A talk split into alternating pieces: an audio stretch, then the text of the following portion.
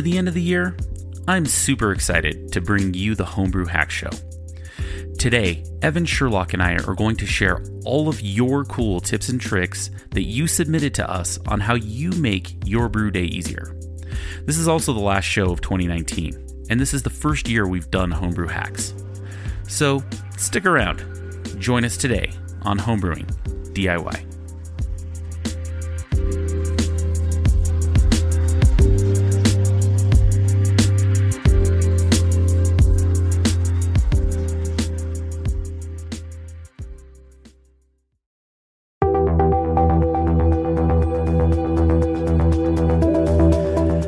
Recipes and taking good notes are two of the key fundamentals of making great beer. This is one of the first things that you learn when becoming a new brewer. I started taking notes on a sheet from my extract kit and then quickly moved to brewing software. I've tried many different types of brewing software and then I found Brewfather. This is the one piece of software that you need for recipes and very detailed brew day notes, as well as fermentation notes. Brewfather also integrates with some of the topics that we discuss on this show, like the Tilt hydrometer, the iSpindel, and Fermentrack. You need no other piece of software than Brewfather. One of the best parts of Brewfather is that you can try it for free. All you need to do is head to our website, homebrewingdiy.beer, and click on the Brewfather banner to sign up for free today. Once again, that's homebrewingdiy.beer and sign up for Brewfather today.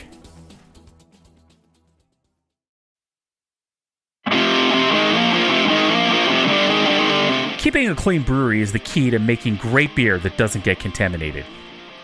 Do you use a glass or plastic carboy for your fermentation? Did you know that getting your carboy clean can be tough, especially removing the krausen ring?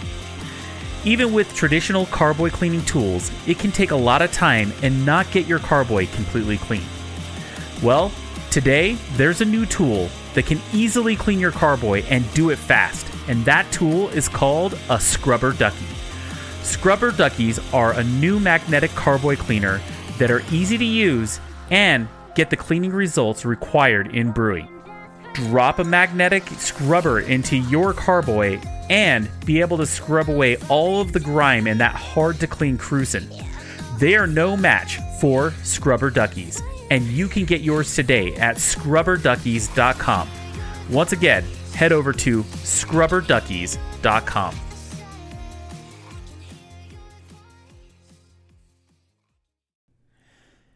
Have you ever wanted to make a podcast? Do you have a subject you want to discuss with listeners?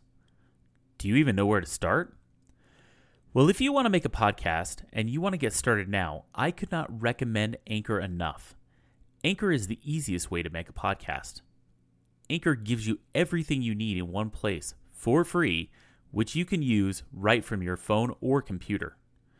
Creation tools allow you to record and edit your podcast so it sounds great. They'll distribute your podcast for you so it can be heard everywhere Spotify, Apple Podcasts, Google Podcasts, and many more. And you can easily make money from your podcast with no minimum listenership. Hey, look, I shopped around for a place to post my podcast, and Anchor was the easiest, most streamlined experience you could ask for. So if you're looking for a place for your new podcast, download the Anchor app or go to anchor.fm to get started. Once again, download the Anchor app or go to anchor.fm to get started.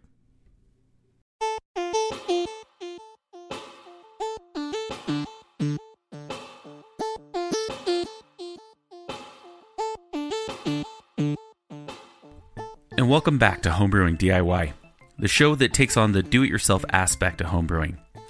Gadgets, contraptions, and parts, this podcast covers it all. On today's show, this is our first annual Homebrew Hack Show, where I'm joined by Evan Sherlock, president of the Old Town Mash Paddlers.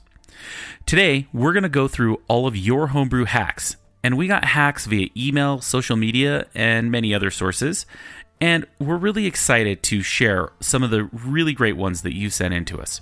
But first, I want to wish you all a great 2020 and may you brew something truly amazing this year. Now, I want to thank our supporters on Patreon.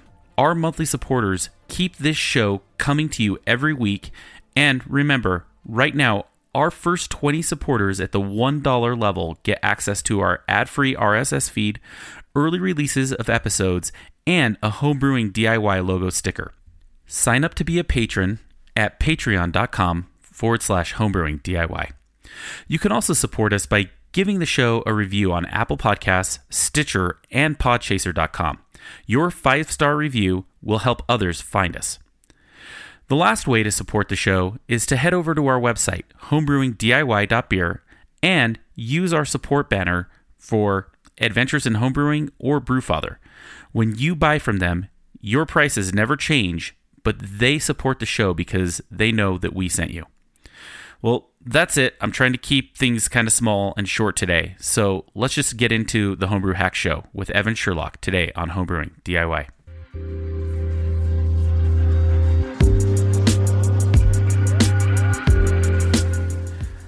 I'd like to welcome Evan Sherlock to the Homebrewing DIY studio. We now have a studio, Evan. Beautiful. I love it here. Awesome. Well, welcome to the studio.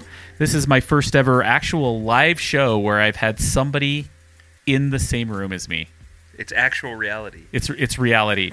You're you're not on a Skype call with me. That's this is a cool thing. It is a cool thing. Well, wel- welcome to the the studio. Well, I have to say, I'm super excited to do the Homebrew Hack Show, which is the last show of the year. Awesome. Yeah, I'm glad to be a part of this. Thanks for having me out. Uh, thanks for coming. And so, just if if if you don't know what this show is, I don't know how you couldn't unless you actually have just started listening to your first episode. Is this show?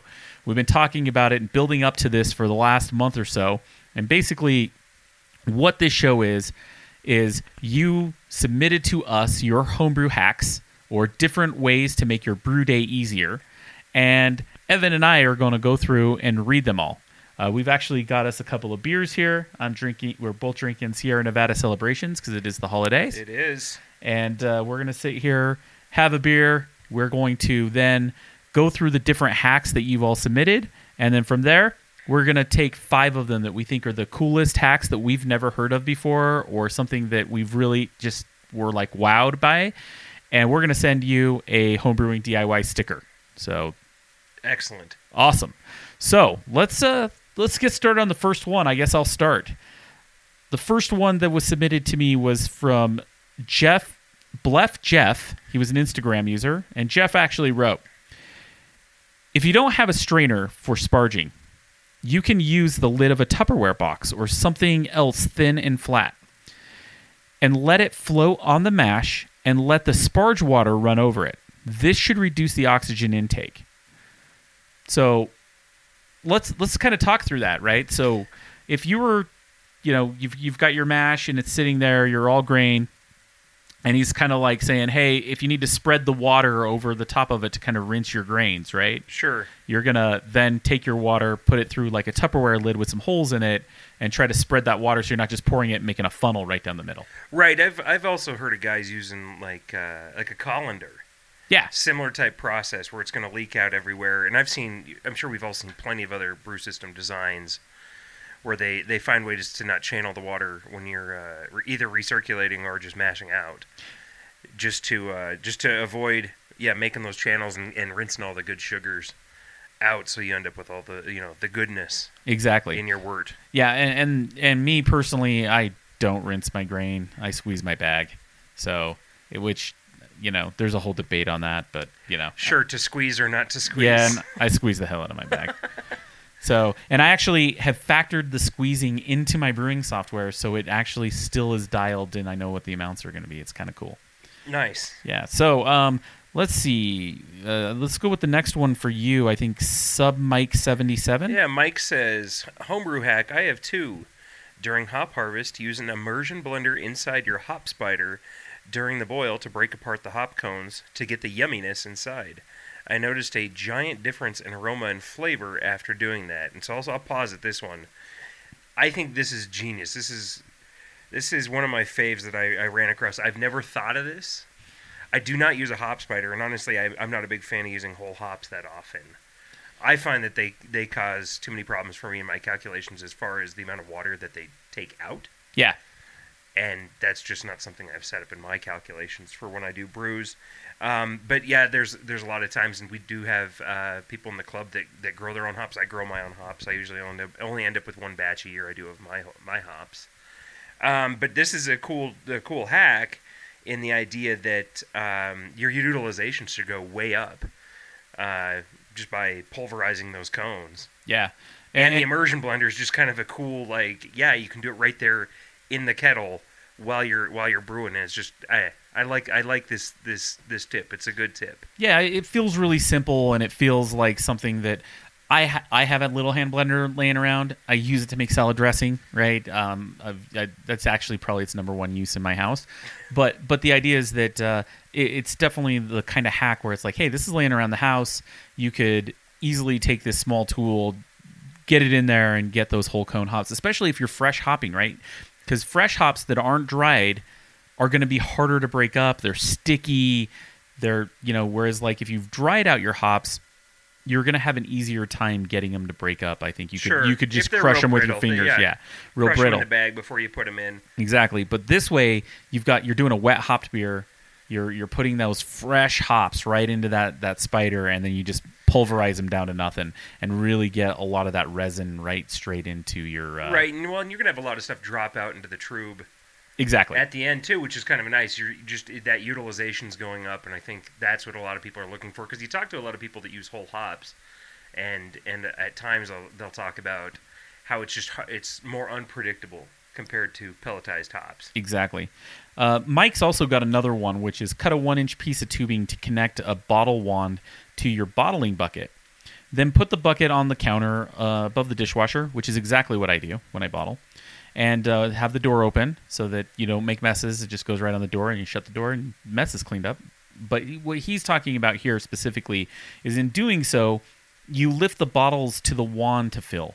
The benefits is uh, you get to sit in a chair, and then you don't knock bottles over while you're doing it, and uh, the excess tubing length, you know that you're. So, for example, what the most the way most people take bottling is is they have a tube and they have a bottling wand on the end of that tube and the, ball, the bottles are all sitting on the floor and you go from bottle to bottle to bottle what he's talking about doing here is you just take a little one inch piece of tubing and then from that one inch piece of tubing you you bring the bottles up to the wand fill and then pull down and, and it's it's off the ground right Right, and so suspended it by its own weight. Exactly, and uh, and then if it drips, it just gets caught on the dishwasher door.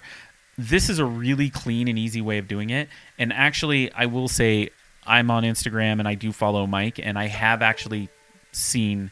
Um, I'm sorry about the computer noise there, um, but I have actually seen on Mike's Instagram him bottling this way, and it's pretty cool. So uh, definitely something I would recommend for keeping things clean. He does have a bonus on this, which is uh, don't be afraid to experiment with bottling solutions. I've used hot coffee, sugar from for for a coffee porter, um, honey for a honey nut brown ale, etc. You just throw them right in the bottle as you're bottling, and just kind of add some extra flavor to it. So th- those are also some really good tips. Right. So the next tip here. Um, oh, that one's not a tip. Uh, where are we at here? Instagram user Beerology Olivia. Yep. By the way, my homebrew hack would be to ferment inside my keg so there's less transferring and less room for sanitization error. Yeah, I've I, I've got to admit that's something I've always wanted to do about uh, fermenting in a keg. Um, uh, you know, easy to clean. Right. We're already cleaning kegs anyway, and uh, you, I, I, I don't know about all the homebrewers out there, but I've got some extra kegs. You have extra I, kegs? I certainly have. I have more kegs than I could probably ever fill. exactly. I I have three taps and like seven kegs. Right. Yeah, I think I've got about eight or nine kegs. Yeah. I usually only have eh, two beers on tap. Yeah, exactly. So you have uh, if if you've homebrewed for any amount of time, you just acquire kegs. It's kind of a thing. You'll find a good deal, you'll buy one just because you, it's a good deal. And uh, but the the idea is that uh, fermenting in a keg is one of the reasons that I'm intrigued by this is that you get to ferment in stainless steel, which is, Which is, and this is probably the cheapest way to ferment in stainless steel, honestly. honestly totally Because the rest of those fermenters, the stainless fermenters, are are expensive. i- insanely expensive. Yeah. The one thing with uh, fermenting in a keg and uh, kind of some tips to that would be the dip tube um, it does go all the way to the bottom. And so when you're trying to uh, transfer beer out of it, or or basically the dip tube, um, you're going to transfer the beer out through that dip tube. You don't want to suck up all of the all of the the yeast cake, right? So what I've seen people do is actually take their dip tube and they just take an inch off of it. Right? Sure. And so it's not sitting all the way on the bob bottom. You only use that dip tube for when you're fermenting in your kegs. And so the idea is that then when you're sucking the beer off of it to transfer to another keg so it's not sitting on the yeast, you've given it that room. And if you were using five gallon kegs, they're full at five gallons. And so you still do have to have a little bit of headroom for that krausen. And so therefore, um, you're probably looking more like a four gallon batch versus a five gallon batch. But that's just some adjustment. And to be honest, it's a one gallon of beer. Um, it's it's not a lot to give up. No, and honestly, you could go into two vessels just as easy. Totally, you could totally do. Uh, if you've got some extra kegs, you could do uh, 2.5 gallons in each one and have plenty of headspace. Sure. Yeah. Um, so we've got Instagram user Agenda Brewing. Um, this guy's super cool. He's like, "Hey there, love the podcast. My name's Charles Ellis. Um, I call it Alfred, and he's actually sent some pictures, and I'll put some pictures on this. And it's his Brew Day Valet. Um, it's pretty cool. It's basically a cart that he's built with uh, uh, wheels and uh, the, the the the the tool board you would use in your garage, right? The the pegboard and he's turned it into like a, a, what's the word I would use? Like an A frame like you would use for like a sign on the side of a street and you'd have over your shoulders. It's kind of in that shape, but on this wheeled cart, and on it he has all of the things he's going to need through his brew day, and he can wheel it around with him throughout that brew day, and everything stays organized and where it needs to go, and he's got all kinds of stuff on here. He's he's got um, he, he's built the top part of it from a dish rack cart um, from a restaurant. You roll it around, and then he's got a built-in light and sound system with its own iPad to like control the music. So he's got it to control his jams, and then on top of that. Um, I'm, I'm looking at pictures of it, and like I said, head to the website and look in the show notes. There will be pictures of this there. Um, but it's got you know all the tools that he's going to need for his brew day right at hand he's not having to search for anything and it's super organized i, I love this brew day valet and it's it's it's a really really cool hack I like it. It's yeah, and especially if it works for you and you can stay organized that way, it's a beautiful thing. hey organization cuts off time Yep. and so it's it's kind of like if you're spending 10 or 15 minutes looking for a part in a tub full of stuff that's not organized or it's just right there on your brew day valet you're ready to roll right I, so I, I have my Folgers can with my thermometers and my refractometer. Everything's in there that I need to. The, the critical things, you know. Exactly. You got to have those. and and as long as it's organized it cuts down for me it cuts down on time which is obviously i love you know my brew day is is still hours long but if i can shave off 10 or 15 minutes it's just you know more time i get back That's right. um Brent Hull from Facebook uses a uh, a portable instant hot water heater. It's not um, it's not brewing, but ma- it makes the uh, brewing part easier. Is the cleaning? Uh, it's hooked up to an outdoor sink and hose with a spray nozzle. And anybody that's brewed for any length of time knows that the cleaning is is pretty much all you're doing, and then in between the cleaning, you're brewing. yeah i, I think that uh, actually whenever i have a friend who says uh, i want to get into homebrewing i'm like how much do you like to do dishes that's the first question you ask because cleaning's so important a, a couple things here. This uh, this portable hot water heater, and and we have a photo of it. Once again, we'll add this to the show notes.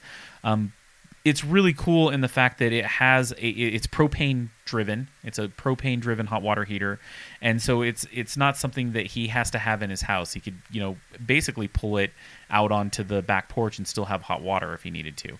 Um, and then from there, he uses the portable sink to run the hot water through it. But the key here is the spray nozzle. Having Oh. a spray nozzle is such a big deal when you're cleaning and you're trying to clean things outside. Uh, it's just a, a big deal. Yeah, I like that he's even got it on a dolly there, and it looks just like one of those on-demand hot water heaters you could probably get, you know, at a big box store. Exactly. It's But yeah, it yeah, real real smart. I mean, there's and there's nothing wrong with you know having hot extra hot water around exactly. for your brew day. Um, I have Eric Z Riker from uh, Facebook as well. He uh, he's when the ground t- water temperature is high in the summer, I use my super chiller from I fill both with ice, which he gets free from church, and super cold water, and push through my immersion chiller, and it makes quick chilling to pitch temps. And basically, what this is is it's a bucket filled with ice and uh, and a, and a pump, and he's circulating the water through his immersion chiller back into that bucket and back onto the ice. Um, this is something that you see a lot of problems with in places in the South, California, Texas, uh, Australia, Australia. where you have no water. Uh, yeah, true. If you're trying to save on water, right? Right. Uh, specifically, this was a big deal in California a couple years ago when they were having those huge droughts. People not wanting to waste the water. Um, but it's not just the wasting of water. If your groundwater temperature is above 70, you're never going to get below 70 Right. to pitch your beer, right? And so, it, adding ice to a bucket of water can do that. A couple. I have also some some add-on tricks to that. Um, one trick is if your if your water to save on ice, if your groundwater is let's say 75 degrees and you want to pitch it 68 degrees, um, use the groundwater to get you down to about 100. That last hundred's the the longest it's going to take from like it's actually from about 110 down to that pitching temperature or your groundwater temperature. And once it starts to slow down, then add the ice. You're not you don't want to add ice to boiling hot water. You're just going to blow through ice a lot faster. And Interesting. so you know add the ice later as you you know, as you get clo- a cooler temperature, and it's going to let your ice last a little bit longer. So that would be a, a kind of a trick on the same thing. Nice. All right, let's see. We got Mark uh, Papai, an insulated addition to a mini fridge or a fermentation chamber. I use a urine catheter to push beer from a plastic fermenter into the keg with CO2. Used it to fill from fermentation. Now I just use my tank. Yeah. So I'm not sure I totally even understand what I'm. I, I, t- I totally get what he's doing. This is a cold site oxidation thing. So this is actually two people. Um, this is uh, Mark Papai, um, and basically what Mark is doing is uh, he's in, he he took an addition to his mini fridge, like, which is similar to my fermentation chamber, and added like a, an additional box to the front of it, ripped the door off, Right. and then from there uh, made it so he could take a mini fridge and turn it in to hold an entire fermenter. Then we have uh, um, another this one with the urine catheter, and what it does is a urine catheter is uh, basically a bag, right? Because it, it- Sure. your, your urine is going to a bag. I know this is a very weird thing to be used. so a couple things that are cool with it is the it's a going to be sterile out of the bag because you have to buy them. It's medical equipment. It's going to come sterile. You're going to open it up, and what he's doing is actually adding it to his fermentation and filling the bag full of CO2.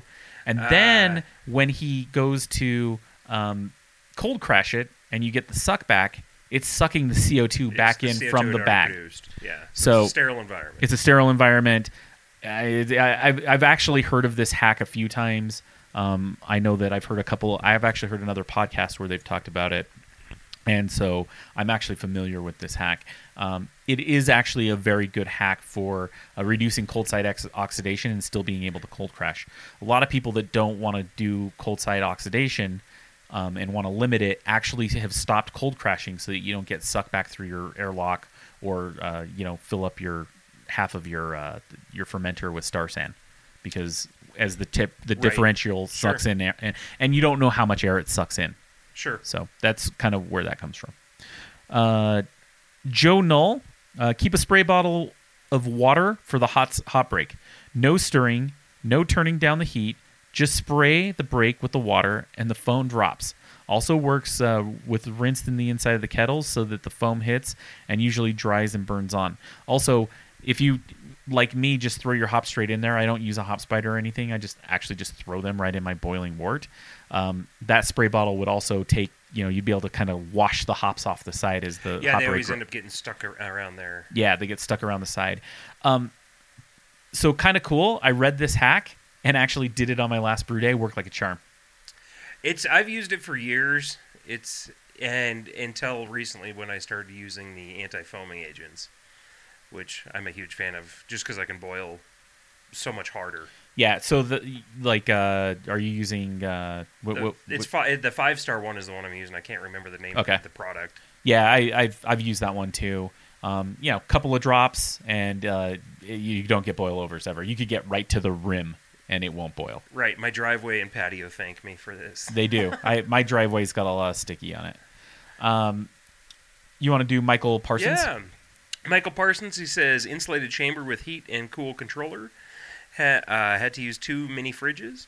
I call uh, I called Frank Frank and Frig or fridge. Uh, oh, holy smokes! That's a cool picture. Yeah, this whole this it is a Franken fridge. So what this is is a, a an OSB wood box for a fermentation chamber, and on each end he has two fridge mini fridges on each end for the refrigeration. It could totally, I, I see this totally working though in the fact that like um, one of the struggles I have with mine because I have a mini fridge with a box on the front of it is that it, when it's really hot in the summer for me to cold crash takes a lot longer and probably uses a little more energy than I should. Um, it's not super efficient at getting down to like that 35 degrees that I want to get down to for a cold crash.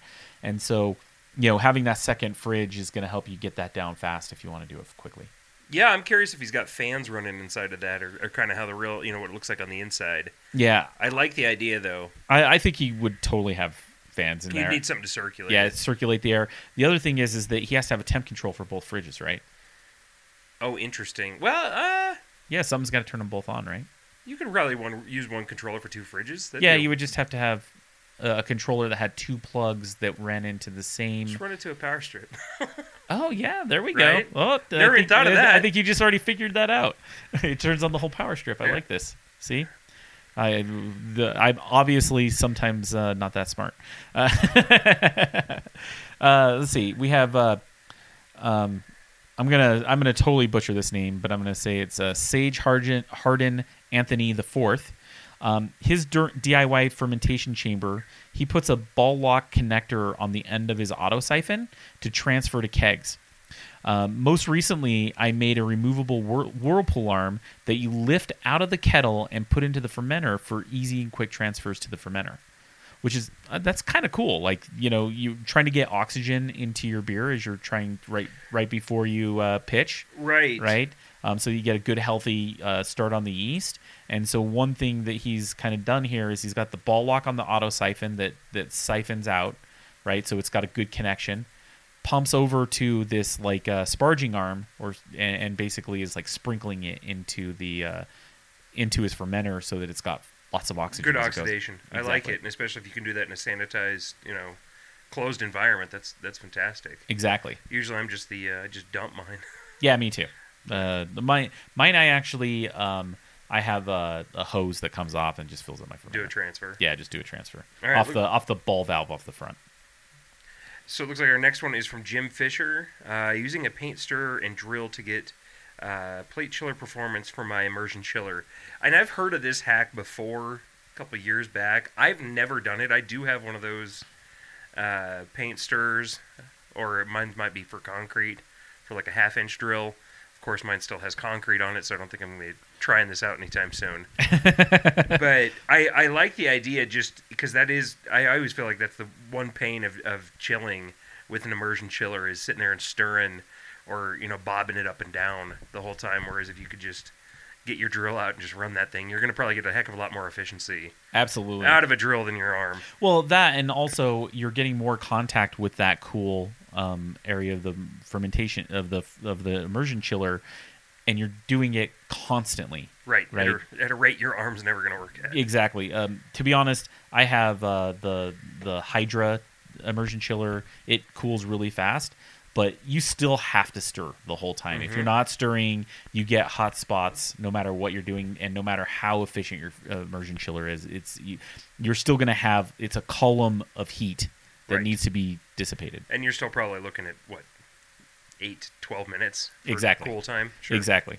Uh, Denny Conn from uh, Experimental Brewing. Uh, he he re- he he actually uh, jumped into our conversation we were having on Facebook. Uh, thanks, Denny. Um, he has actually two really great uh, hacks. One that I actually do, which is always brew sober. I think this is one of those hacks that are out there that uh, when I when we first start brewing and when I first started brewing, it was a great time to have a few beers and, and I would you know get drunk and I would always screw up my batch.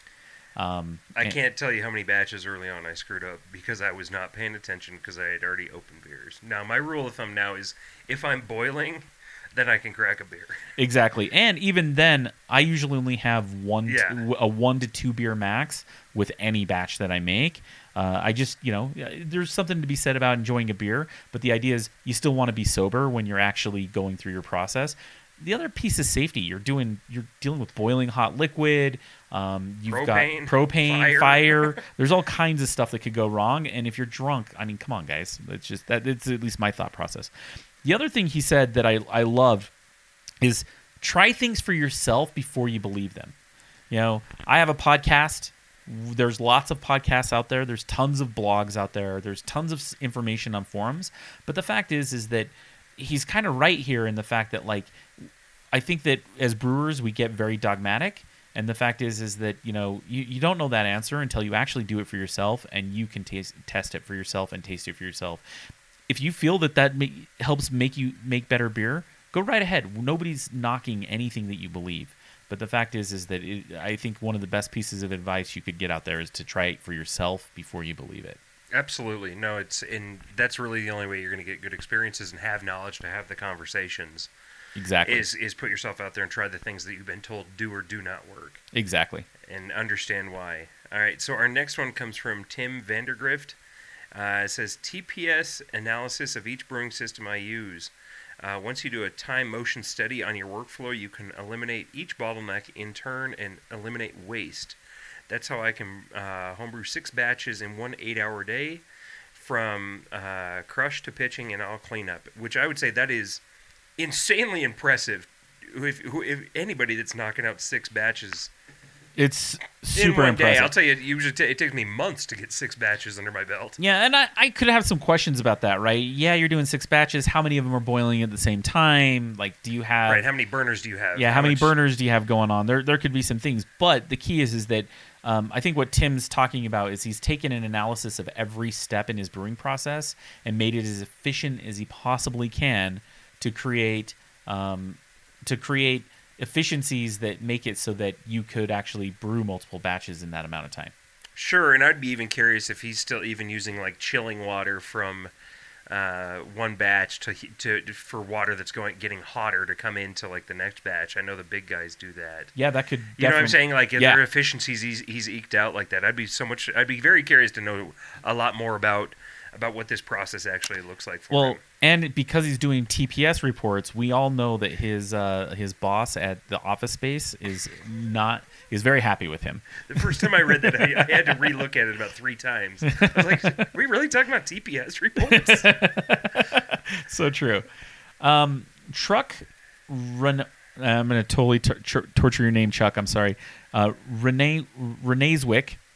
Uh, I use a small six pack igloo cooler as a sidecar for mashes. If I'm doing a second runnings, I will run off the first, and then whatever I was going to add to the second runnings is already mashed and ready to sparge. I simply add it to the previous mash and then begin sparging.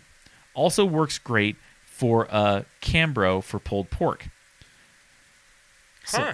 So uh, basically, he's got this uh, six pack igloo cooler. So we're talking real small. Uh, six pack igloo coolers, like I've, yeah, I've got one of those. It's yeah, six cans of beer. That's about all that fit. yeah, exactly. And, and so if he's doing the second runnings, um, he's and he'll run off the first of whatever he was going to add the second runnings to an already mash. So he's actually adding his second runnings from that from that small cooler into something he's already got mashed. So he's doing multiple batches. Ah, okay. and then um, he's and then he's he's he's mashing already ready to sparge.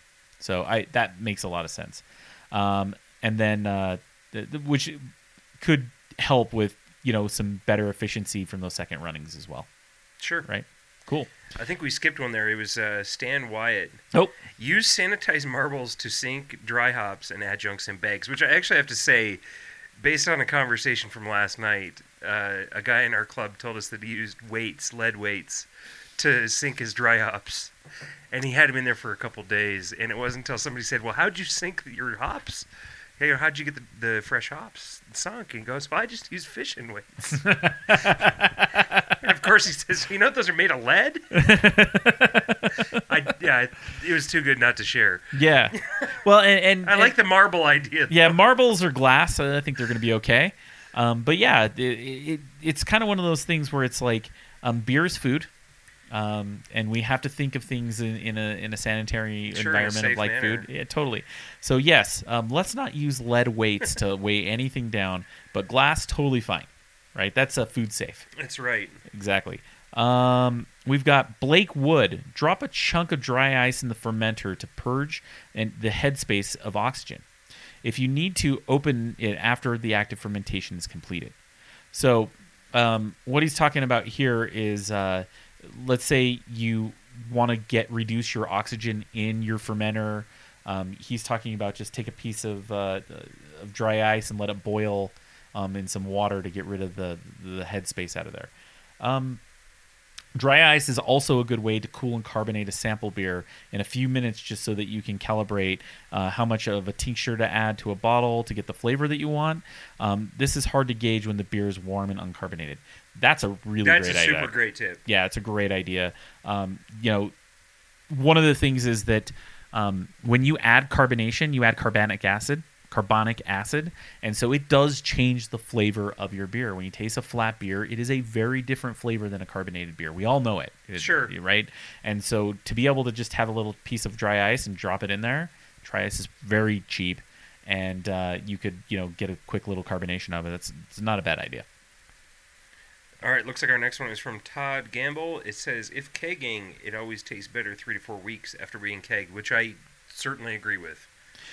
I, I think that when it comes to kegging, I guess the style of beer would be dictated. But Yeah, generally speaking, generally generally, speaking. speaking, it's if you know, I can't say I'm I can't say I practice any of this. I usually force carb everything, and and I'm lucky if you know a five gallon keg will last five weeks at my house. Totally, but but the other piece is that it dep- uh, certain style of beers need some age, right? Sure. Um, s- for me, if if you've got a you know really malty style, a little age on it's going to help it a lot.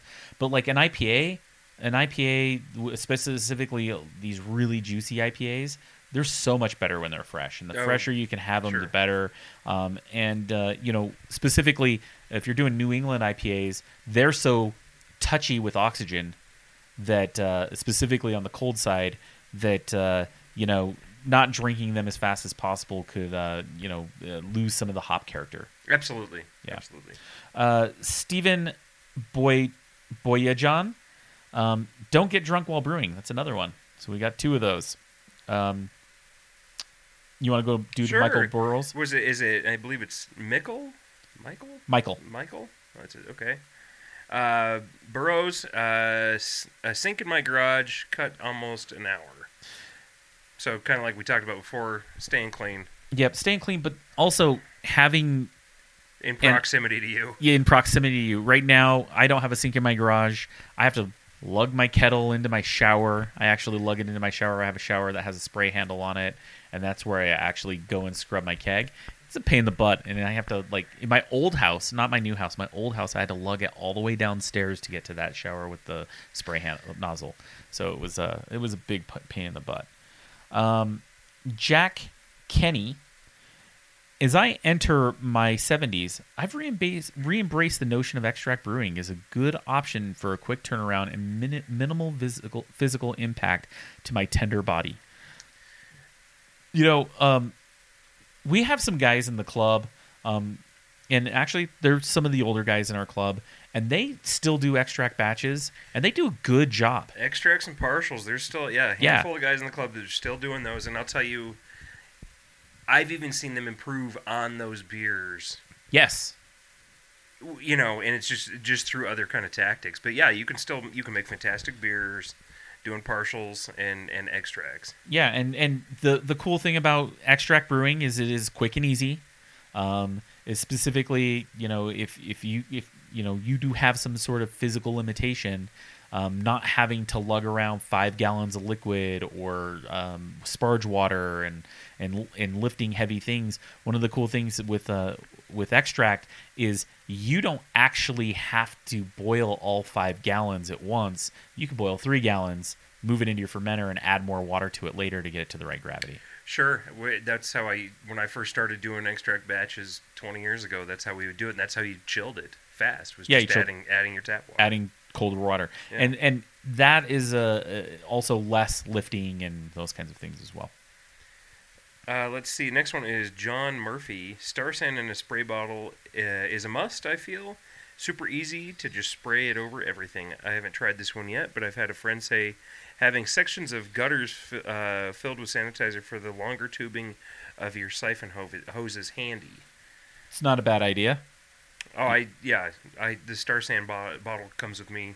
Yeah, It's it's used all the time. Yeah, the Star San bottle is something I have multiple of them. Um, it, pretty much every brew area that I have in my house, like for example, around my kegerator, um, upstairs near my fermenter, inside my garage where I brew, there's a different Star San in a in it. The thing with Star San in a spray bottle, I will give you as a note and, a, and an extra tip: use distilled water. Don't use Sure. Um, if you use tap water, the minerals in the water actually uh, don't allow the Star San to last more than a few days, maybe up to a week. If you use distilled water, it'll last forever. It doesn't go bad. Interesting, and I'd also add to that just Star San spray bottle tips. Buy the nice spray bottle. Yes. Go ahead and spend six dollars or five dollars on the real nice spray bottle. You'll thank yourself Yeah. because the cheapy ones, I don't know if it's the acid of the Star San It's- or whatever it is. They they don't last forever, and the more expensive ones, whatever the difference is, the gaskets. I have no idea what's going out, but they will lose the ability to spray over time. I've experienced. Yeah, what happens is that the expensive ones are actually rated for having chemicals in them. Sure. and I think it is that they're able to withstand the acidity of the Star San. Star, San is a pH-driven sanitizer, and so it is a very low pH. It's you know in well into I Sub think it's three. sub. Uh, I think it's three three. You have to throw it out, what it is? right? If it's above that, and so the idea is that it is a is a very acidic uh, solution, and if you have a cheap spray bottle. It's gonna start to degrade the plastic into a way that is uh, not a a healthy for you probably, and then B because you are consuming Star San essentially, and uh, and then B, um, it's it's to start to fall apart and lose functionality. Um, Tony Morell, I keep at least one large dog nearby to help clean up grain spills, and and uh, he's got a picture of his dog, and uh, you know, so we, we love brew dogs on the show. I'm a Right. fan, and uh, I will say this was on uh, on our Instagram post, and um, he he got a lot of love with this pi- dog picture. Um, so Nice. All right, our next one is from Robert Whiteman. I brew in the garage and filter my water. I cut my brewing time a lot once I started pulling water straight from the uh, hot water heater. Interesting tip. I would. I. I don't know if I would do this. Uh, that anode rod inside your hot water heater does get a little gross. And if you actually get into those purists, like coffee purists or cooking purists, you'll always tell them that they should tell you to use cold water yeah, because it's not going through your hot water heater. That's why they always say that. yeah, I, I've actually heard the same thing. Um, but on the other side of it is is the the issue for me is I use distilled water for all of my brewing and start Oh, and there. you build your profiles and I build my my salt profile, so I don't even have that option. But you know, if you're if you're looking for a, a, a shortcut to uh, help boil water as quickly as possible, starting with hot water would help. Um, that being said, I have also heard that uh, you know you have mineral buildups in those. You don't know what the mineral profile profile is once it's been heated within that hot water heater, and so it could throw um, hard water into something that you aren't normally getting hard water from if you use cold. Sure, but if it works for you, It works for you. it works for you. Totally. That's it's it's home brewing, and you're allowed to do whatever you want. Exactly. And if you make good beer, It don't matter. in the end, that, that doesn't matter. Uh, Taylor Wayne, snow makes the best ice bath. Um, yeah, I've seen. I think every winter um, so on the internet, you see uh, people throwing uh, their their uh, their kegs, their kettles, right into the snow to kind of cool them down. Um, I have I've heard a couple of things where uh, that snow is also a good insulator, and so sometimes it can actually slow down your cooling. Um, if, if if the snow is too light and fluffy and and deep, um, it it actually can be counter counterintuitive. But if it's a real cold night and uh, real icy out, and you just go throw it in uh, something that's not super, you know, insulating, yeah, totally work. Um, Well, I used to do it back in the day in college when I started brewing. It I- was good memories. Yep, exactly. I, I, I- have to admit, I think every guy in uh, that's brewed for years has done it. Sure. Yep. All right, our next one is Stephen Quick. Overnight mash, boil in the morning with uh, two kids. This makes uh, it makes it so I'm not taking up a whole afternoon, which I've d- I used to do this years ago. I haven't done it in years, but I used to do it um, days when I would uh, have to I could go into work late, and so I would I would mash the night before, boil in the morning, and be done in less than two hours. So it's it's a good tip. I really yeah, and especially with kids, I get that yeah, you can't always just throw away an entire Saturday hanging out brewing beer in the garage or on the back patio, but if it saves you time and it gets you it gets you to brew your beer, that's a that's a fantastic tip. We got Matthew James Schulte from Facebook. I bottle because it's a pain in the ass. I bottle 22 ounce or bigger bottles because who's going to drink 12 ounce bottles? I found a quart bottles with pop top. Bigger bottles means less bottling. Uh, yeah, I. y- He's hundred percent right. If you have bigger bottles, you do have to fill less bottles. Uh, that's actually what made me start kegging because kegging is literally just like filling one bottle The biggest bo- it's the biggest bottle, right? Um, but the idea is that uh, yeah, it's a it's a great shortcut. It, who would I would rather do 20 22 ounce bottles than 50 12 ounce bottles. Sure, I think that's why most homebrewers have a giant collection of, of Bombers, Yep. and you'll always see guys that want to get rid of their you know, giant suitcases full of 12 ounces Exactly. because you're not going to use them. I only have a six pack of six of 12 ounces always around for homebrew competitions because those are always required to have 12 ounces. Right, those will have 12 ounces. That's, And that's true. That's the only thing that goes into 12 ounce bottles. Either that or you know I will say barrel aged projects like the the 14% beers. I could I could get by with just having a 12 ounce. Totally, totally. Well, and to be honest, that's probably the right size if you're drinking it by yourself. Right. Um, you want to do Patrick? Yeah. Our next one is uh, Patrick Baxley. I collect super hot water coming out of my immersion chiller in a pot to do my cleaning with. So that's just another good use of of keeping that warm water around, especially when you know when it's first coming out. That water is Hot. blazing. Yep. Steaming. Yep. No, it's and that's a perfect and yeah, I could even see throwing some soap into a five gallon bucket and fill that thing right up, and Exactly. you got your stuff to clean your pot with. Exactly. Uh, Kim Element, um, adding ascorbic acid to my New England IPAs to thwart oxidation when bottling. Um, you know that is one of the struggles with New England IPAs is that uh, you, you it's really really difficult to um, do them without uh, cold side oxidation if you're bottling. Um, Sure. It's just that's just, specifically at a homebrew level, right? If you're if you're doing uh, canning lines and bottling lines at, at a pro, pro level, have um, certain things that they can do to mitigate oxygen going into them. But at a homebrew level, it's nearly impossible. And there's a few different additives that you can get that can help, you know, kind of uh, eat the oxygen. Um, another way is obviously if you're bottling, um, and if you listen to our most recent show where we were talking about low oxygen brewing, yeast is actually a scavenger of oxygen. And so if you're using, um, if you're bottle conditioning your beers and there is some oxygen going in, the good news is that the yeast is using that oxygen to carbonate your beer. Right. So that that, but um, with New England IPA specifically, this is something people struggle with. Interesting. All right, our next one is Alan Harrison. We do 25 gallon batches and use one of these with an immersion chiller to chill twice as fast. Uh, Sandy real well before and after you use, and you'll never have a problem. And what he's sent us a picture of is actually the ice ones you see at like a restaurant supply store. Um, we used to use these. I, I ran restaurants for a long time. We used to use these. Uh, they're, they're immersion chillers um, that are basically filled with uh, water. You throw them in the freezer. Oh, And I then- look like an airlock to me. I Yeah, couldn't- these are large. These are like I, I get it now. yeah, they're big. Like uh, they're probably two or three feet long. They're like ice oars. Yes, exactly. And and basically, you throw them in the freezer. They come out. They're frozen. Um, I actually have a story where I've used those before. I have a friend that owns a restaurant in Utah. He now owns a brewery and a distillery, and uh, he was he had his first test system, and he invited me over to brew on his test system. It was a really fun day, but I had never used a plate chiller before. And Okay. and I threw hops right into it. Didn't realize that uh, plate chillers clog, and I totally clogged his plate chiller. Yeah, it was a it was a good friend. I, I actually did help him clean it out, but um, he was like, "Well, we got to chill this beer," and he had these oars, so I just threw them right into my bucket of Star San and got them really sanitized, and then used them to chill my wort right in my fermenter, and actually no issues with with uh, with contamination, and it was actually one of the best saisons I'd ever made. So, um, kind of cool. They that does work.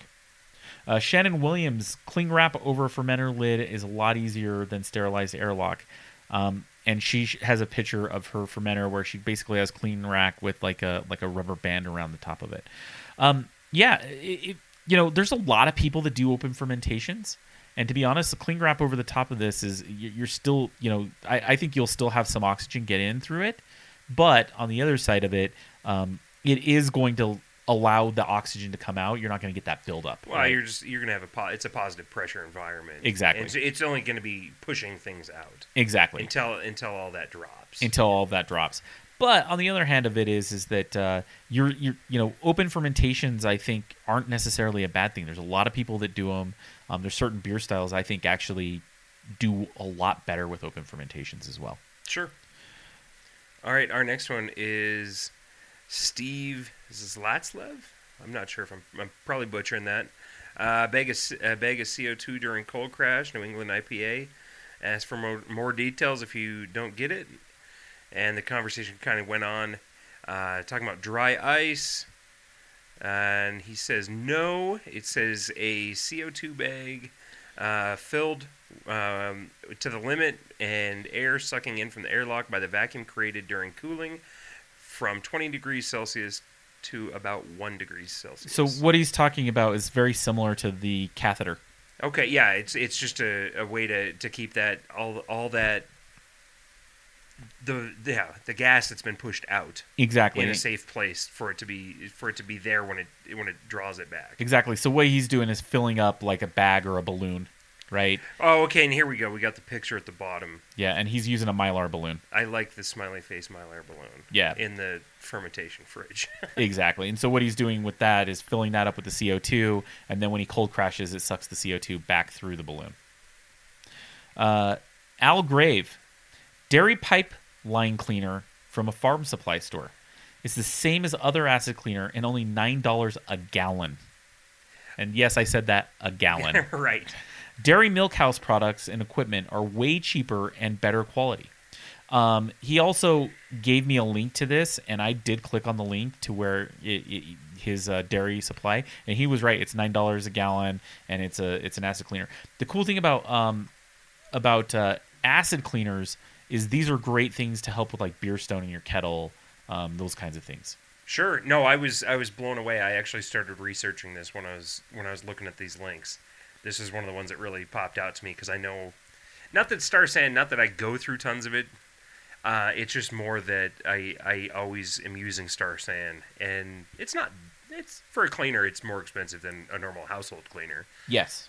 But no, I was my interest was perked with uh, with that tip. Yep. Uh, you want to do Let's Josh? see. Yeah, Joshua Scortino uh, turned a sump pump into a wort chiller. So I'm assuming that he uh, he's recirculating, Yep. uh, just probably through an immersion chiller. It would be my guess is what that is. But yeah, that's a it's a fantastic idea, especially if you have those problems we talked about earlier with warm groundwater. That that's a great tip just to uh, to get your, your wort down to the, the correct temperature. Um, from Facebook, we have Warren Beerton built a 50 liter three stage brewery for under 100 bucks. And then uh, it actually started a whole conversation. um, and people were like, pics, it didn't happen. But basically, what he did say was everything was recycled. Um, made a copper heat exchanger for three dollars. Um, the frame for the brew was made from an old bed frame, and uh, 50 liter kegs he bought. Um, he he he he bought like off of Craigslist.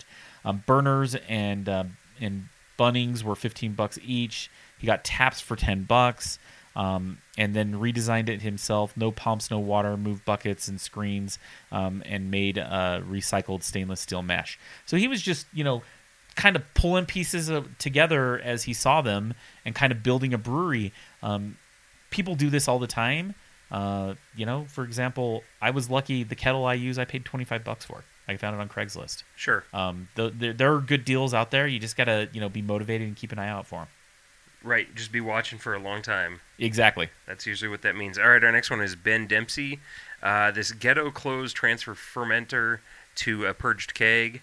And so what he's got is it looks like it's fermenter, and he's got just um, a closed system going to the the ball lock uh, attachments there, and he just fills his keg straight off the fermenter there. Yeah, and the the displaced gas is actually what's pushing it back into the other one, right? Oh, I see. Oh, that's cool. Yeah. So what he what he does is uh, he goes straight from the spigot, like if you had uh, uh, the the plastic spigot on the bottom of your fermenter, Right. He has a tube going there into the liquid post. On the gas post, it actually then goes to the top, which he has a ball lock on top of his where his airlock would be, and then that's actually taking the pressure out of the keg and putting it back into the fermenter, and then pushing it back down into the keg. Kind of cool. Um, Ben Dempsey also said overbuilding uh, yeast starters to keep some for next time, up to generation six and ten brews off of one pack of yeast so far. Um, I've done that through different times in my uh, brewing life. Um, you know, it. I I've totally done the like yeast starter thing. For me now, time is kind of an issue, and so uh, you know I have to say my favorite yeast is US-05 because it, it can be it's convenient and It's cheap and dry. cheap and dry. And if I have a, a, a spontaneous brew day, I have yeast. Sure, I always keep dry yeast on hand. I, I do like this. This, uh, you know, I've got two stir plates at home. This is something after my own heart, just because I am so incredibly cheap. but it's also one of those things when I get into a yeast, I I want to I want to do just more than one beer with it. I want to do I want to do a few different styles to really find out which one you know is it working best with. And that'll give you that option. All right, uh, our next guy is Arthur. Uh, he says no boil, no chill, and Kveik yeast. You know, uh, the the that Kev- seems to be all the rage these Yeah. days when people are talking about. it. I haven't got on that train yet. yeah, the Kveik is well. The thing about Kveik is, uh, um, you can turn a beer around in four days, and uh, That's nuts. it's pretty nuts. And you could do like a 1060 beer in four days. So it, the idea is that uh, it just is a monster when it comes to the speed and the rate at which it actually attenuates. Um, I, I've actually never done a no boil or no chill beer. Um, you know, love to hear anybody else's uh, experience with that. I've I- done no chill before, yeah, and I just throw it in the the ferment, you know, the fermentation fridge and wait and to pitch the next day. And that was just just to see if it made a difference. And honestly, I didn't even notice that big of a difference. Awesome. Ronnie Ramsey, an extract brewer, I found that replacing a portion of the extract, usually a pound or less, with honey will drop the final gravity down to the all grain final gravity levels.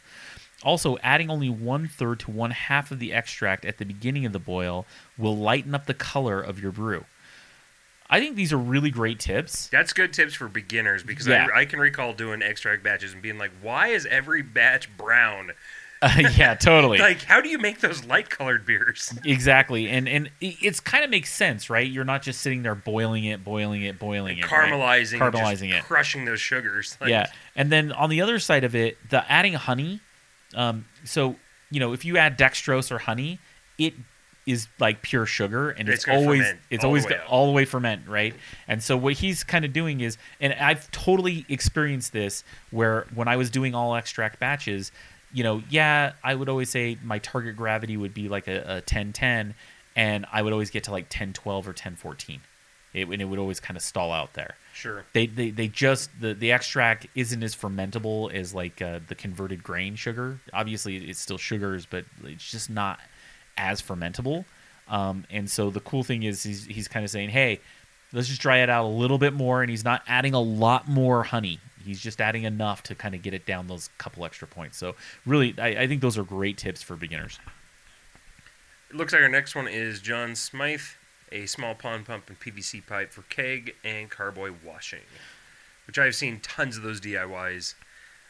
Have one in my garage. Yeah, and it plenty of those. Yeah. works great. Um, it uh, it really does. Um, one thing is that uh, mine does that I will actually add is to kind of help hack that even a little more is uh, take a, a T like when you, when you're building out your uh, your copper piping, um, take a like a little uh, one piece that's like a T, right? Mhm. And then take this uh, and then take a piece of hose and attach that to it, and then have it attached to your ball lock on your dip tube, and then it'll go. You have the tube going up the top of your into your keg into your carboy, but then you actually actually have the the split on, splitter on it running the solution right through your dip tube. Oh, that's that's a good tip. Yep. So that's how mine's set up, and you know, I my, my dip tube is very clean. uh, Adam Drew Druick, I do not chill and clean as I go. I do no chill and clean as I go. Let me reread that. Have an all grain brew day done in under five hours. I don't think it's uncommon, but I'm happy with it. My wife also got me a 300,000 BTU burner, and it helps a lot. I don't have, I don't know the brand. I just showed up with it. She just showed up with it one day. I actually have a 300,000 BTU burner as well, and it's got like a gazillion jets on it. Yeah. And I can boil so fast. And to be honest, half of your brew day is waiting, right? You're waiting for water to get to strike temperature. You're waiting for water to get to boiling temperature, right? That's and so, true. eh, you know, if you're just throwing more energy at it, it's going to help that be quicker. Uh, the one drawback to that, you do go through more propane. Sure. So uh, I, I go through uh, half a tank of propane in one brew day. Holy smokes. So uh, you do you see a noticeable difference in the amount of propane you use. Sure. All right, our next one is uh, David. David says a big cooler on wheels that holds 15 gallons of Star San water for use throughout the brew day. Everything stays in that water until ready for actual use. Godsend. That's a lot of Star San. It's a lot of Star that's Sand. That's a lot of sandy water, but you know, if that's what keeps your stuff clean and that's what makes your brew day go successful, that's fantastic. Yeah. Um, you know, I'm I'm a five gallon bucket of Star San on brew day. Um, it just for to like have things soak in. But on the other side of it is is the spray bottle. No, the spray bottle. The spray bottle saves the the insane waste of Star San. Exactly. that I used to do before I, you know, it dawned on me to get a spray bottle. Exactly. Uh, Scott Broilis, poor man's glycol chiller using an aquarium chiller. And then, so he's got a conical fermenter, an SS, a really nice SS uh, conical fermenter. And basically, what he's got here is uh, uh, a TEC. Um, he's he's basically got an aquarium chiller that he has submerged in a cooler with uh, with glycol, and then he's pumping the um, glycol around his uh, fermenter, and then that's actually how he's keeping his fermenter cold. So That's that's a heck of a, uh, tip there. it is. Um, he's using the. It's on Amazon. It's the Ice Probe thermo, th- thermoelectric aquarium chiller. It's a four inch. Um, it, it- you know, the, the, you should uh you know go on to Amazon and, and do a search for that if you want to check it out. All right, our next one is Steve Zatzlev. It says uh, That that was the same one. Oh, it's the same. Yeah. Oh, I see. what- Oh, okay, got it, got it, got it. Uh, let's see. Emil Wilmar. It says overnight mashing works pretty well. We, we talked about this one, and just uh, you know, having time to free up in your day doing that overnight mash. You know, overnight mashing. Um, I've never tried. it. I should try it. I I It's Probably give me an extra- stay up like an extra, you know, get it, get it, go, get your water going like before you put the kids to bed. Mash in, put the kids to bed. Just go to bed, wake up early, a little bit early that day. You can you can knock out a brew in in kind of your spare time. I I'd need to do that. That would probably get me an extra brew day or two or something. Uh, Jim Reynolds, I built a 10 gallon brew rig with scraps on Craigslist finds for about 250 bucks total. And he has a picture of it, and this is a pretty sweet setup. He's got he's got a tower where he's he's a three vessel system. He's got two keggles with a with a with a cooler in the middle for his mash tun, and um, it's all on a stand with propane um, with uh, the gas fired burner up on the top one and a gas fired burner for his uh, for his kettle. It's it's a really sweet setup, and to do this for 250 bucks is a steal. Right. That that's really uh, what he's done. Um, I want to. I'm gonna let you read this one. Uh, The Mar- Marshall uh, uh, Schott Mar- Marshall shot. shot. Okay. buying Miller Lite. Yeah. So I Mar- don't know about this. so Marshall shar- shots the Brul- uh, from Brul- Brulosophy, Oh, and uh, he's he's saying his easiest hack is to just go buy beer. of course it is. Thanks, Marshall. Yeah, it is truly the easiest way to get past making beer is just go buy some. Uh, uh, Christopher Lutman, a homemade fermenter chiller using a small refrigerator, temperature controller, pump, and copper tube. And so what he's uh, he's he's basically doing is he's pumping um, refrigerated water um, into his uh, into his uh, his conical oh, I see what he's got going now. and so it's kind of wrapped and then that way he can keep his temperature control but he doesn't have to like keep it in a fridge right. Right he's keeping the water chilled in the fridge and then he's pumping that chilled water around his conical fermenter so um, very very uh, you know same idea could be done with like glycol right Right. because gly- glycol unlike water will hold the temperature longer and better and it doesn't freeze you can get down to sub freezing temperatures and it won't freeze Sure, it's it's a fairly viscous. exactly it's very thick Yeah, it's super thick. Uh, looks like our next one is Randy Knapp. It says gas ball lock post on my SS Brewtech. Uh, did for closed CO2 transfers and a blow off tube. Not so sure I totally understand. That- that's actually what I've done to mine, except for mine's plastic. Mine's a plastic lid, but basically, instead of having an airlock, he's put a, a ball lock. Oh, just a ball lock. yeah. Okay. And so what he does is that instead of uh, he, he does a blow off tube where he just takes the gas post, puts it on top with a hose going into a, a, Oh, bucket. into a bucket of water, right? Sure. Of of sanitizer. Um, also, then when you go to do the closed transfer, just like we saw earlier in one of our hacks, where he's going from the bottom of the bucket into the he, he can transfer back into the top of the bucket. Right. Yep. Uh, Paul Pope, brewing a slightly larger starter to have fresh, clean yeast next time. Uh, definitely a hack that uh, we, we hear often. Um, you want to do? Yeah, Uh, Joe Joe DeLong. It says grain bread, which I've done that a few times, um, a while back, and just yeah, t- making some bread out of your spent grain. And Yeah. you do have to cut it with quite a bit of flour. yeah. I, I've other ideas when it comes to cooking with with your spent grain or dog treats. Sure, I've, I've, seen those. seen the dog treats. Um, I've seen people um, make cookies out of them. Sure, I, I I during the summer warmer months, uh, my neighbors that have uh, chickens, Oh, they get j- as long as they're cooled off, yep. I can just go throw them all over their uh, their backyard, and the chickens will just decimate them. Yep, ch- chickens eat anything. Yeah. We had this conversation last night as well about chickens eating anything.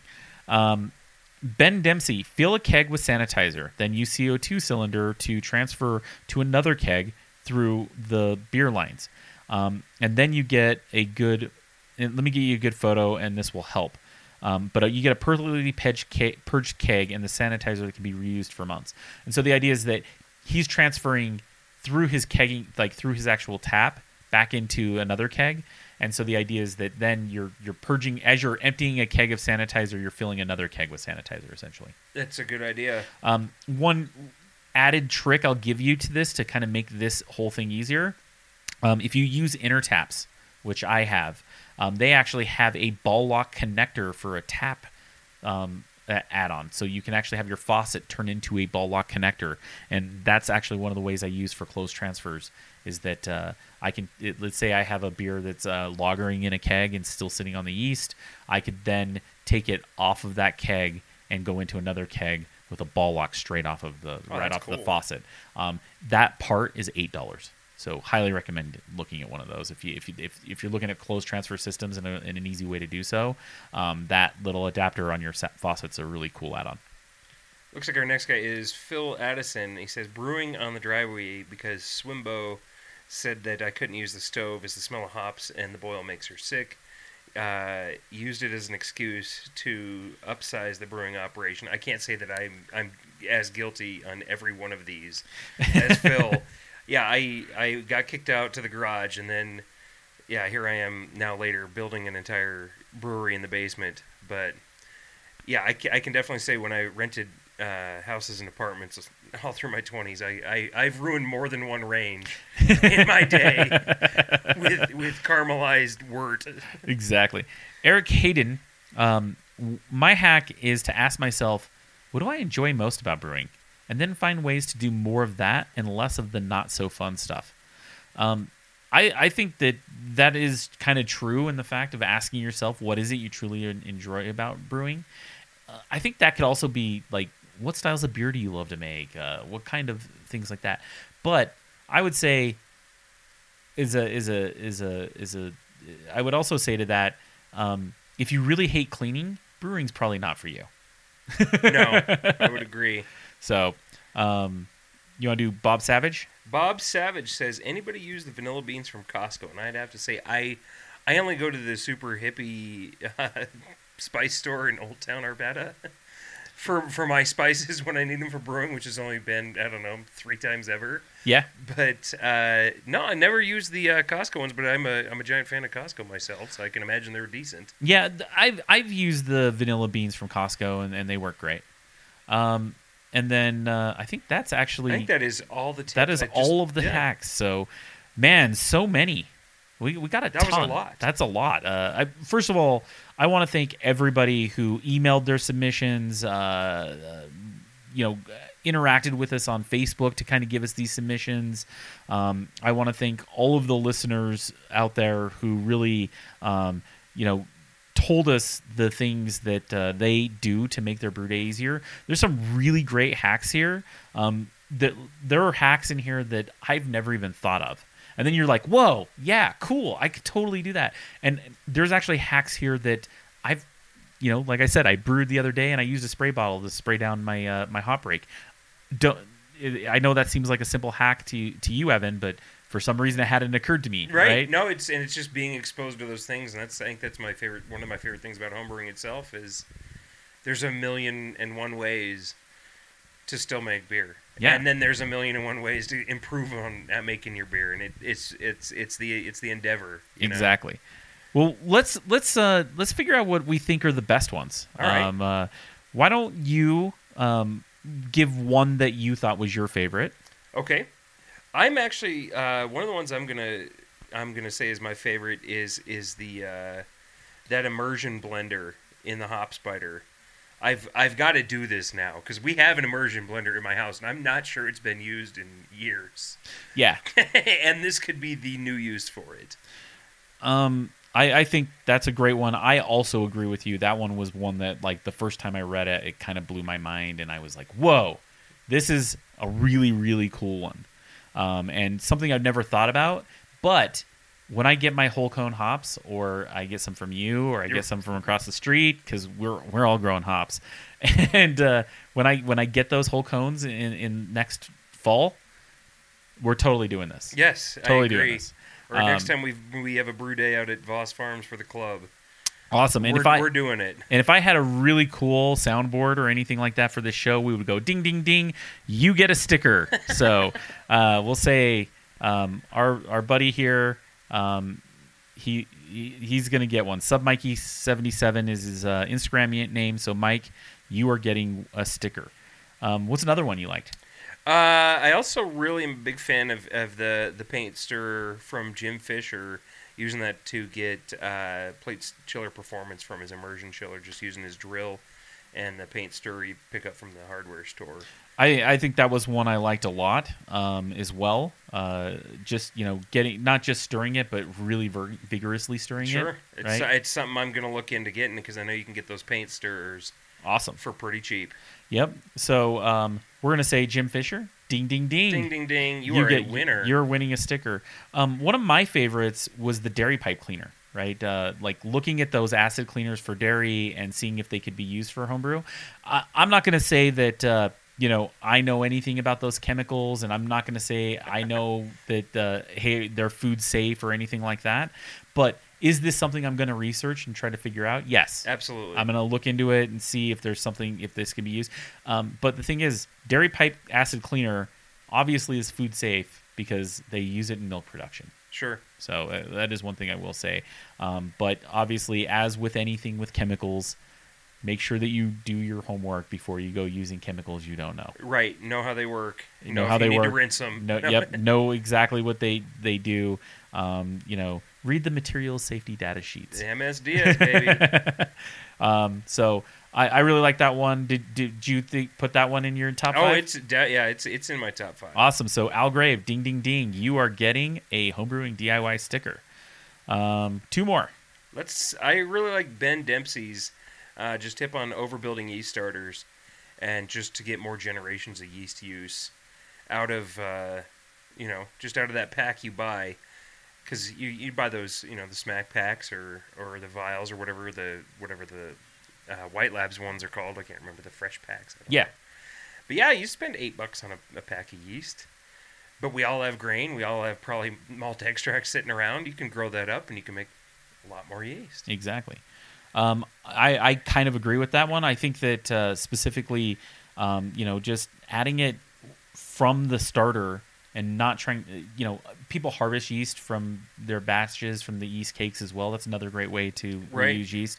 But I, I think that building it from the starter is better in my mind because um, the yeast is cleaner. Sure, it's Right. isolated. It hasn't been exposed. It hasn't been abused.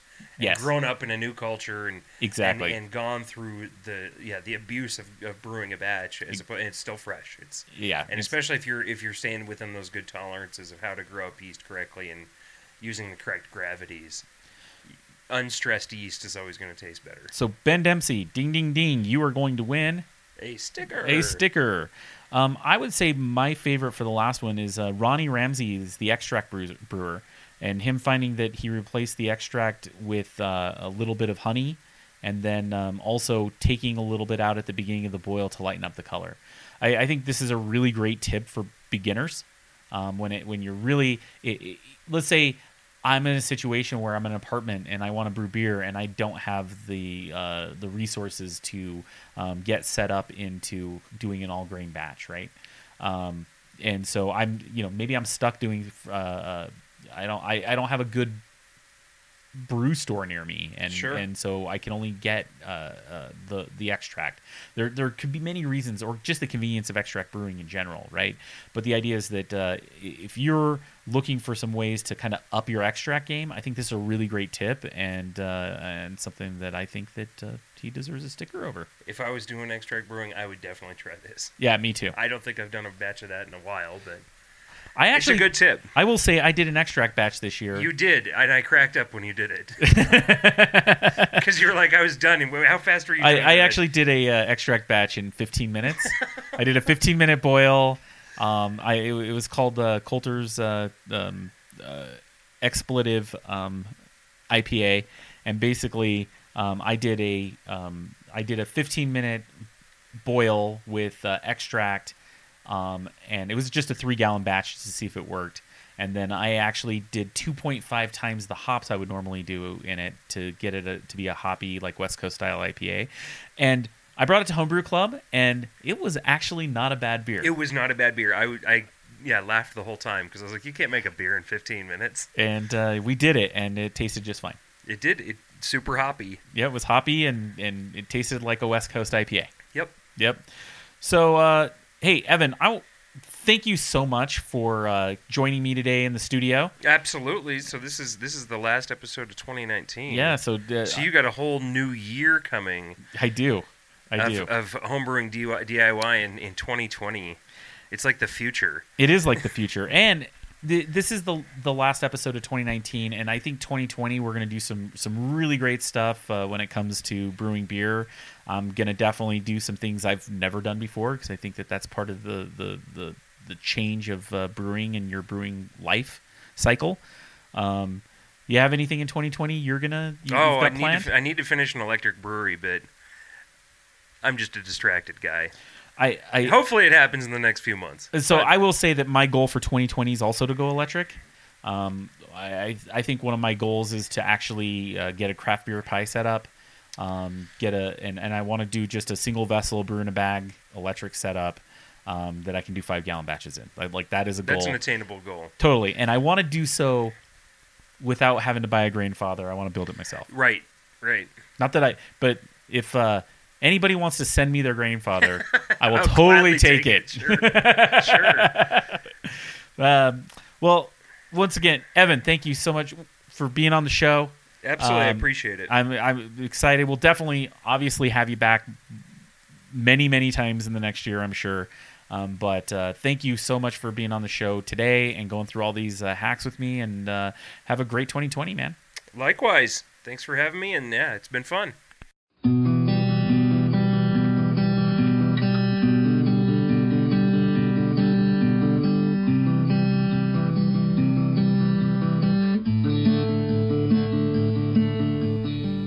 Want to thank Evan for joining me and going through all of the hacks today. It was really great. Also, I want to thank everybody who's been a listener this year. It's been a really great 2019 and starting this podcast. Well, that's it this week. Follow us on Instagram, Facebook, or Twitter. Just look for us at Homebrewing DIY. We'll see you next week in 2020 on Homebrewing DIY.